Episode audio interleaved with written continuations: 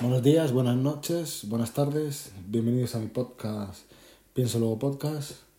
Y hoy quería hablaros de un campo de la tecnología, digamos de un brindis al sol, un futuro posible, no sé si real, que podía darse en los equipos electrónicos de consumo.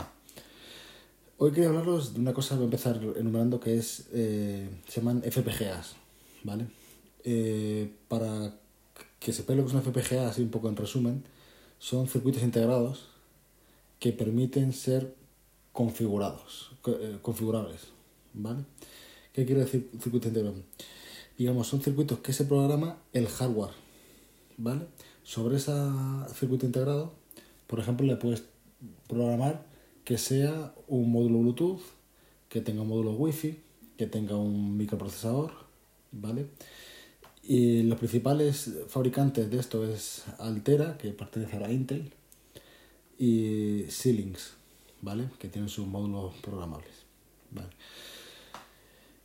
¿Por qué empezar diciendo que es una revolución? Vale. Esto ya lleva muchos años en el mercado y se suele utilizar para prototipado de cosas, ¿no? Porque no tienes que hacer el diseño del circuito electrónico fijo, entonces pues probar las cosas más rápidamente.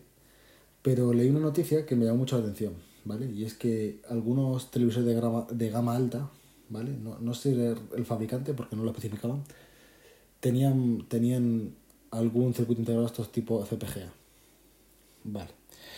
¿Qué quiere decir con que puede ser una revolución? Vale, vamos a imaginaros que ahora mismo, hoy en día, pues tú te compras un móvil y te dura una serie de versiones de software, ¿no? Y te van añadiendo funcionalidades. Pero si el hardware cambia, por ejemplo, pues tu software no puede aceptar nuevas funcionalidades. Por ejemplo, si tu hardware, vamos a poner el ejemplo de la tarjeta Bluetooth, ¿vale?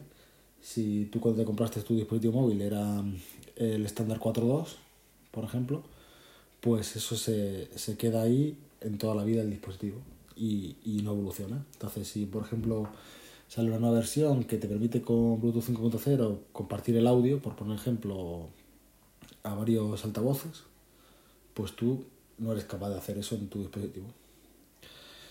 Y mi brindis al sol es, no, quién sabe si el día de mañana, cuando nos compremos un dispositivo, sea ordenador, tableta o móvil, aparte del software, también sea programable a nivel hardware, ¿vale?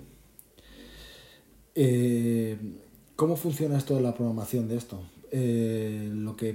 Porque diríamos, hostias, no van a vender nuevo hardware, ¿no? Yo digo es que esta programación que compras, pues tú compras una nueva versión de hardware sin cambiar tu dispositivo. Esto, de hecho, es altamente sostenible ecológicamente, ¿no? Porque no tienes que comprar nuevo hardware ni producirse, es bastante económico. Entonces, lo que digo es que, por ejemplo, en el caso de Apple, que tiene los números de los micros bastante claros, el A9, A10, A11, A12, pues te imagínate que el año que viene sale el A13 y tú sobre tu iPhone XS actualizaras el procesador sin tener que comprar un nuevo dispositivo, ¿vale? Dirás, eso parece un poco utópico, ¿no? Pero en las FPGA de Altera ya puedes comprar el diseño de los procesadores de ARM y puedes incluso correr Android o cualquier Linux embebido e ir comprando upgrade de ese diseño. Y eso se reconfigura y tienes la nueva versión del micro, por ejemplo. No sé si a mí me parece súper chulo, súper interesante, y no sé si se llegará a dar, ¿no? Porque hay un negocio detrás de todo esto, que hacer esto parece un poco complicado, ¿no? Más que nada porque la gente todavía no creo que valorara muy bien con pagar por tener lo mismo, ¿vale? La gente, de hecho hay mucha gente que ni actualiza el dispositivo, sea de cualquier plataforma, ni Android, y os le da igual. Da igual que mañana salga Bluetooth 5 como si tiene 4. Él se va a conectar a su coche y que suene la radio. que suena la música por los altavoces, no le importa mucho más.